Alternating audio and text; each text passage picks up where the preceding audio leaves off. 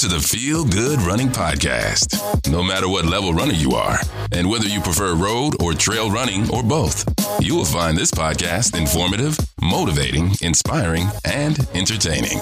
We have interesting guests, running related information, inspirational stories about real runners, and much more. Now, here's your host and a longtime runner himself, Jim Lynch. Well, welcome, runners. How's your holiday season going? Hmm? Do you have your Christmas shopping done yet? Just asking. I was actually in Pittsburgh for Thanksgiving and spending with my brother, and I had the opportunity to run the Montour Trail. It's beautiful trail. It's one of my favorites, and I'm so glad I had that opportunity. It was a great time. My name is Jim Lynch, and this is my podcast, Feel Good Running. I'd like to welcome you to it. Well, we reached two milestones. This is the 70th episode and Feel Good Running is now three years old. I started Feel Good Running on December 3rd, 2018. Man, I really appreciate and am grateful to all of you listeners for supporting my podcast over the past three years. Of course, as I always ask, if you could share my podcast and this episode with your running friends and on social media, I would very much appreciate it. Think of it as your Christmas present to me. Yeah. Wrap it up too. Okay. In January, I'll be getting back to doing some interviews with amazing guests. I miss that been quite tied up with other projects and haven't had a chance to do many interviews at all. So I'm looking forward to getting back to that. And I have a powerful special episode to end the year in just a few weeks. Well, we are still waiting for our first snowfall of the season here in Denver. Nothing yet, but we may have a chance for a powdering this week. I doubt if we're going to have much accumulation, but it's a start. You know what? It's December and people here are playing volleyball in shorts. It's that warm. It's nuts. And as we wait for our first snow here in Denver, the big island of Hawaii, which has two mountain peaks, Mauna Kea and Mauna Loa, both 13,000 feet, will most likely get snow and possibly a foot. That's crazy. But I'm not complaining. I love running in colder temps, but I'm not really a fan of snow. So you can keep it away. I know there's a lot of people here in Denver that are anticipating snow. They love it for skiing and whatever else, but not me. Not me. I'm not, not a big fan. Each day it doesn't snow and stays warm is one day closer to spring. And that's what I'm looking for. Hey, and by the way, those of you who are running the Honolulu Marathon this weekend should be in good shape. A possible sprinkle is in the forecast, and that would be refreshing because it can get warm I've run it a few times and it could get toasty, but uh, I think you're going to be in great shape in Honolulu. So good luck. And some of you may be gearing up for January marathons, such as Houston, Disney, and maybe even the Maui Oceanfront Marathon. And there's a rumor that I may be out in Maui the week of the Oceanfront Marathon, which is on January 15th. Not sure who started it, but I'll never tell one way or another. So if you know me, and you're listening from Hawaii, you are officially warned. But I, you know what? It's just a rumor. I don't know if it's going to happen or not. Or maybe it will. I don't know. And keep in mind, the Maui Marathon will be held on Sunday, April 24th of next year.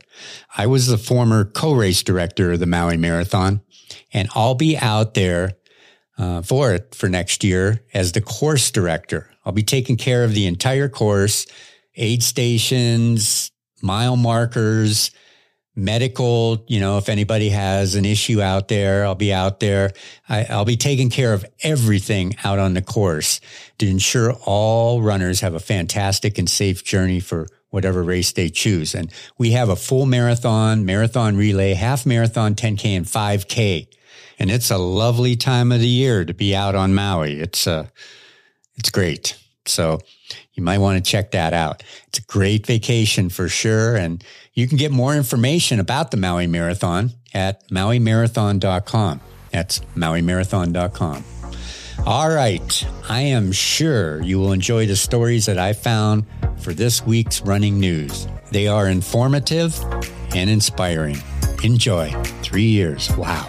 I didn't think it would last. Searching anywhere and everywhere? Get ready because it's time for this episode's inspirational feel good running news. We've all heard the saying, no pain, no gain. And for a lot of athletes, it's their mantra. But I think there's a difference between training and feeling pain due to the effort versus the pain an athlete might feel due to a serious injury. Lots of top tier athletes are hard charging and will compete regardless of the level of injury, while others are enlightened enough to know when it's a bad idea, not just for him or her, but for the entire team. A recent article in Runner's World examined the reason the no pain, no gain culture has been such a driving force for so many athletes across the full sporting spectrum. In running, we think of our sport as more of an individual pursuit of excellence, but the resilience of the success of each individual member on a running team for collective victory is essential. Molly Huddle is the author of the article, and she talks about her past experiences in running through pain and injury and why it wasn't the best decision. Her perspective is that sports culture is changing, and more emphasis is now on the health and well being of the athlete. Molly has made two Olympic appearances. She swept the 5,000 meter and the 10,000 meter events at the 2016 U.S. Olympic trials, becoming the first woman in history to win both races in the same year. At the London Games in 2012, Huddle placed 11th in the 5,000 meter.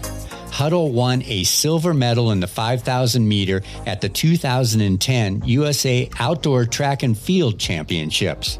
And Molly was a 10 time All American at Notre Dame University and was a runner up in the 5,000 meter at the 2011 NCAA Outdoor Championships. In the article, Molly writes about her own gut reaction during times in her running career when the standard thing to do was tough things out in the interest of everyone involved, regardless of how it might negatively impact her and her health. This was expected of everyone. And during those times, that is what was not just expected, well, it was respected.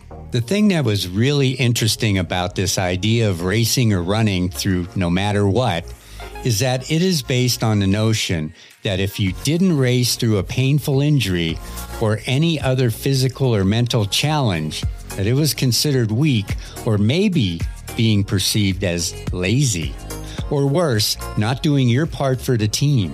Because of this mindset, a lot of athletes feel it's necessary to race through any situation to perform on important race days.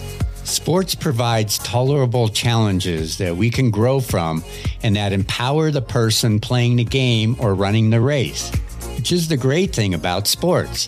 The greater the challenge, the more motivated athletes are to meet and beat it. But Molly argues that there's a line at which they become disempowering. We're starting to see athletes talk about that, and it's raising some interesting points about sports culture and what we normalize. Another notion to consider is what an athlete owes to their team and their fans. The question is whether performing through any physical or mental challenge, regardless of the magnitude, is celebrated. But is that right? Does it send the right message to expect athletes to avoid stepping back when they know it is the right decision for them? Many athletes feel it's absolutely necessary to show up and perform for the team or against themselves, even if they are not showing up healthy and at a solid performance level. And Molly points out that she would hate to see the inspiring synergy that happens on teams that are dedicated to working well together fade in the name of individualism. But this isn't that. There's a line at which you can ask too much of yourself. An athlete with no boundary can become weaker because they don't stop before damaging something or burning out. In my own experience, I've seen several gifted runners, not Olympic bound, not part of a team, individuals, but they are naturally fast. They push themselves so hard, they end up injured. I have one personal friend that was an amazing runner. He had one speed, fast, but he seemed to get injured quite a bit. And once he felt better, would push himself again to the max, fast. His last injury ended his running days for good. Such a shame. I could tell you many more stories of runners that spend more time injured than actually running. So back to the no pain, no gain culture and additional adage, which is taking one for the team. These concepts have been so deeply ingrained that it will take a long time and a lot of effort to completely change. However, a lot of athletes are standing up and taking charge of their bodies and focusing on their overall well being. We saw it this summer at the Olympics by the courageous actions of Simone Biles. Athletes are starting to model a different approach. The idea that taking one for the team could be in the form of a top performance due to top physical shape is gaining momentum. Sometimes taking one for the team might mean sitting it out. I know, hard for athletes to do, but maybe this is the best choice for the best possible outcome. Molly sums it up by stating, I hope we're becoming more interested in what healthy talents, strengths, and tools you can bring instead of what you're willing to lose or damage. I think we're starting to see how admitting that those strengths and skills aren't indestructible and it isn't a weakness. I think we're also starting to realize that by admitting what and where our boundaries are in sport at any level, we're able to play the longer game. And that's in running too. It's a smarter one, a healthier one, and I'm good with glamorizing that. I've included a link to Molly's article in the show notes. Take a few minutes to read it in detail. She tells some pretty alarming stories about some of the physical pain she suffered through in what she thought was the best interest of the team. I think you'll find her perspective thoughtful, and the ideas she talks about are gaining momentum among some top athletes. Check it out. A lot of us set goals, and some of us hit them, and some of us, well, let's just say adjust them. I personally seem to be doing more adjusting of my running goals than hitting them these days. But for one man, the lofty goal of running marathons into his 90s is not too far off into the future. Meet Mike Kazumoto. He is a 72 year old engineer who lives in Manoa, Hawaii. He started running marathons years ago and he is currently training to run the Honolulu Marathon next Sunday. It's not his first time. He's run Honolulu nine times, and the first time was 20 years ago. One of Mike's keys to success is consistent training. His philosophy and his way of avoiding nerves is based on disciplined training. He says it's simple. If he goes into a race knowing he put in the time, effort, sweat, pain, and consistency, he'll finish with a solid time and feeling great. It works for him as he has avoided injury and has been able to complete 29 marathons during his running career. Each week leading up to the race, he maintains a comfortable pace that allows him to be able to speak to his running partner rather than at a faster marathon pace. He then works his way up to a 20 mile training run at a reasonable pace just before race day. Mike says a marathon isn't an easy thing to do, but if you train, you recover relatively fast in a few days. Back when I was consistently running marathons to reach my 50 state goal, I could actually recover in less than a week. It was doable for me at that time because I had a strict training program and followed it to a T. Not all of Mike's races have been easy. In fact, he recalls his worst race was the very first time he ran the Honolulu Marathon 20 years ago. He blames his poor performance on his lack of training. He didn't follow a standard training formula, and it was absolutely evident during and after the race. He reflects back and says, Turned out I wasn't in shape. I hadn't trained, and it turned out to be a terrible marathon. Well, I've been there. But the 72 year old didn't quit. In fact, this year's Honolulu Marathon will be his 30th marathon, which includes marathons in Boston and Portland. On the other hand, his best race was Grandma's Marathon in Minnesota in 2005. He said, You just have to trust the training that you've done, and usually it'll allow you to pace and run a decent marathon. To sum it up, the moral of the story is training. And Mike's training formula is working, and he expects it to carry him through to meet his goal of running marathons until he's in his 90s. When asked about his goals, he laughed and said, I hope I can stay in good health and keep going until I'm 95. Well, Mike, I'm pulling for you that that goal becomes a reality. So check out the show notes for a link to the article from Oahu's KHON Channel 2 along with a video.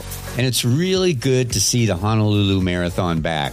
This is the first major running event in Hawaii since the beginning of COVID. Wow, what an inspiration Mike is, right? And along with a truly lofty goal, and I hope you do very well in the Honolulu Marathon. Good luck, my friend. By the way, I'm not going to adjust my goal to run a marathon when I'm 90. Just isn't in my cards, but I can certainly adjust my goal that I'll still be running when I hit 90. That would be so cool, I think. I love stories about runners who overcome impossible odds to pursue their goals. They continually renew my faith in the power of getting out there and pounding the pavement. And these stories inspire me to be a better person both inside and out. I recently read about an extreme case of overcoming the odds, and I want to tell you this story about a guy named Jeff Kaplan. He was never a serious runner and signed up to run his first marathon back in 2016 on kind of a whim. He didn't train and wasn't that into it. And in fact, he told his sister Jen after the race that he'd never run another marathon again. Just wasn't thrilled with it. It was the Bay State Marathon in Lowell, Massachusetts, and he finished in 4 hours and 19 minutes. Not bad for not really being into it, right? Well, as we all know, things change, and for Jeff, the change altered who he was as a person. In 2018, he was 27 years old and kind of floundering. He was between jobs and pondering a cross country move, yet in all the uncertainty, something inside him stirred. Jeff needed something solid to focus on, so he pledged to run the 2018 New York City Marathon with the Team for Kids charity group. He started training and set a goal for the marathon and also fundraising goals for the charity group. He was living in Boston at the time, and one day in September 2018, he headed out for a training run, a run that would alter his life.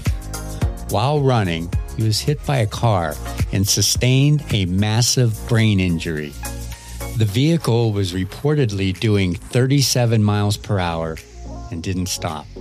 Jeff hit the hood. He also hit his head on the windshield, then bounced off the car and hit his head again as he landed on the pavement. He was rushed to the hospital, and the doctor started treating the traumatic brain injury by performing a craniectomy to relieve pressure on his brain. A craniectomy is a neurosurgical procedure that involves removing a portion of the skull to relieve pressure on the underlying brain. Well, doctors weren't sure if he would make it through the following 24 hours, and if he did, it was likely he would remain in a vegetative state for the remainder of his life. Can you imagine? Jeff stayed in the hospital in Boston for 35 days total, then transferred to Spaulding Rehabilitation Hospital in nearby Charlestown. He returned to the hospital in Boston for another surgery called a cranioplasty, in which surgeons replaced his missing skull bone with plastic.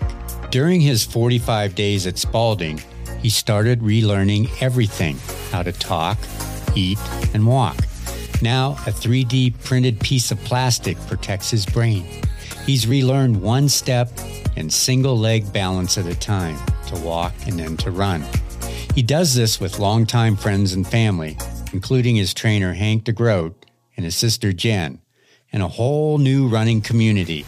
He started his journey to rehab with Hank and a team of therapists, and within weeks, he knew what he had to do return to run the New York City Marathon that fall. From early spring onward, Jeff focused on the race. However, because of the brain injury, he had a limited sense of space and sight to his left, which inhibited his ability to use his left arm. So Jeff started intensive rehab, including brain therapy apps, neurofeedback, and yoga. And he continued with Hank for strength, muscle conditioning, and massage therapy. Jeff started running on the treadmill indoors and then graduated to outdoor routes with Hank and his sister Jen. They built up mileage weekly until Jen and Hank felt confident they all could go the distance. But running and completing the 26.2 marathon was a source of anxiety for all of them. And on race day, they knew that so much can go wrong during a marathon, and that idea was a million times worse for Jeff. Yet through the fear and anxiety, his sheer will prevailed and as the miles passed in the New York City Marathon that year, he realized he would make it to the finish line. And he did in six hours, eight minutes, and 48 seconds. Yep, you heard me right, runners. Six hours, eight minutes, and 48 seconds. Think about it. He almost died in a tragedy.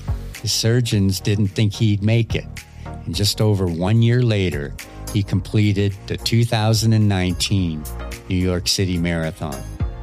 And on September 14th, 2020, two years after his accident, Jeff, Jen, and Hank ran the virtual Boston Marathon in Boston, actually, on the course, at a time of 5 hours, 39 minutes, and 25 seconds. And he keeps going. In September of this year, he ran the half marathon by the sea in Lowell, Massachusetts, and did it in a time of 1 hour, 56 minutes, and 18 seconds. That's an 852 pace. Talk about knocking down his time. And in October, yep, this past October, Jeff completed the Chicago Marathon with his sister Jen in 4 hours, 56 minutes, and 39 seconds. Just simply amazing. Well, more than anything else, though, Jeff wants to help as many people as possible through running, writing, and other pursuits, something he says the old Jeff wouldn't have considered. Jeff said, I don't know my next steps. Hell, I'll probably not know what I ate today tomorrow. But if traumatic brain injury survivors, runners, doctors, or anyone else can gain just a tiny piece of hope or inspiration out of my recovery story, and it benefits or touches them, this has all been worth it. Well, I'll tell you, runners, Jeff truly inspires me. His story is heartwarming, incredible, and his spirit is unbeatable. I'm in awe of what Jeff accomplished. And I know all of you that are listening are, and other runners that read this article are too. Whatever Jeff's future goals he may have up his sleeve, I know he will crush them all. Check out the show notes at feelgoodrunning.com for this episode and you can read his complete story. It's pretty amazing. Jeff, thank you so much for inspiring us all. Wow, runners, those were some great stories for this episode. I really hope you got something out of each of them. They're always so inspirational, and I love bringing them to you. All right, it's time for this episode's quote. But instead of a quote, I want to share the following that I found that Jeff Kaplan wrote. It's called Running for Attention, and it's a simple poem he wrote that refers to his accident. It goes like this Five seconds, I look, 15 miles in the rear. Five seconds, I'm heading home. This training sincere. Five seconds, I'm in a crosswalk. I'm in the clear. Five seconds, I see my apartment complex. My home is near. Five seconds, 27 years. Five seconds, the Jeff I once was disappears. Five seconds, my blood and my tears. Five seconds, a new life, unknown fear. Five seconds. I'd like to read that to you one more time. Five seconds, I look 15 miles in the rear. Five seconds, I'm heading home. Is training sincere? Five seconds, I'm in a crosswalk. I'm in the clear. Five seconds, I see my apartment complex. My home is near. Five seconds, 27 years. Five seconds, the Jeff I once was disappears. Five seconds, my blood and my tears. Five seconds, a new life, unknown fear. Five seconds. Wow. So simple but powerful. Jeff, just keep moving forward. You're pretty awesome.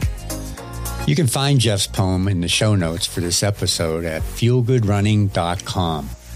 All right, runners, that's it for this episode, number 70. Wow. And our third anniversary. Now, I want to again thank you for your support. And I would be ever so grateful if you could share this on your social media platforms. Mean a lot to me. And right, remember, it's Christmas present. Wrap it with a bow. Well, we are in the heart of the holiday season. And this Wednesday, my running group, Runner's Edge of the Rockies, is doing the annual Holiday Lights Run in downtown Denver. We meet at the Ale House in Highlands at 6 p.m. and then run through downtown past all the amazing lights. And afterward, we'll all hang out, have some beverages and maybe some food, and just uh, do some socializing. It'll be a lot of fun.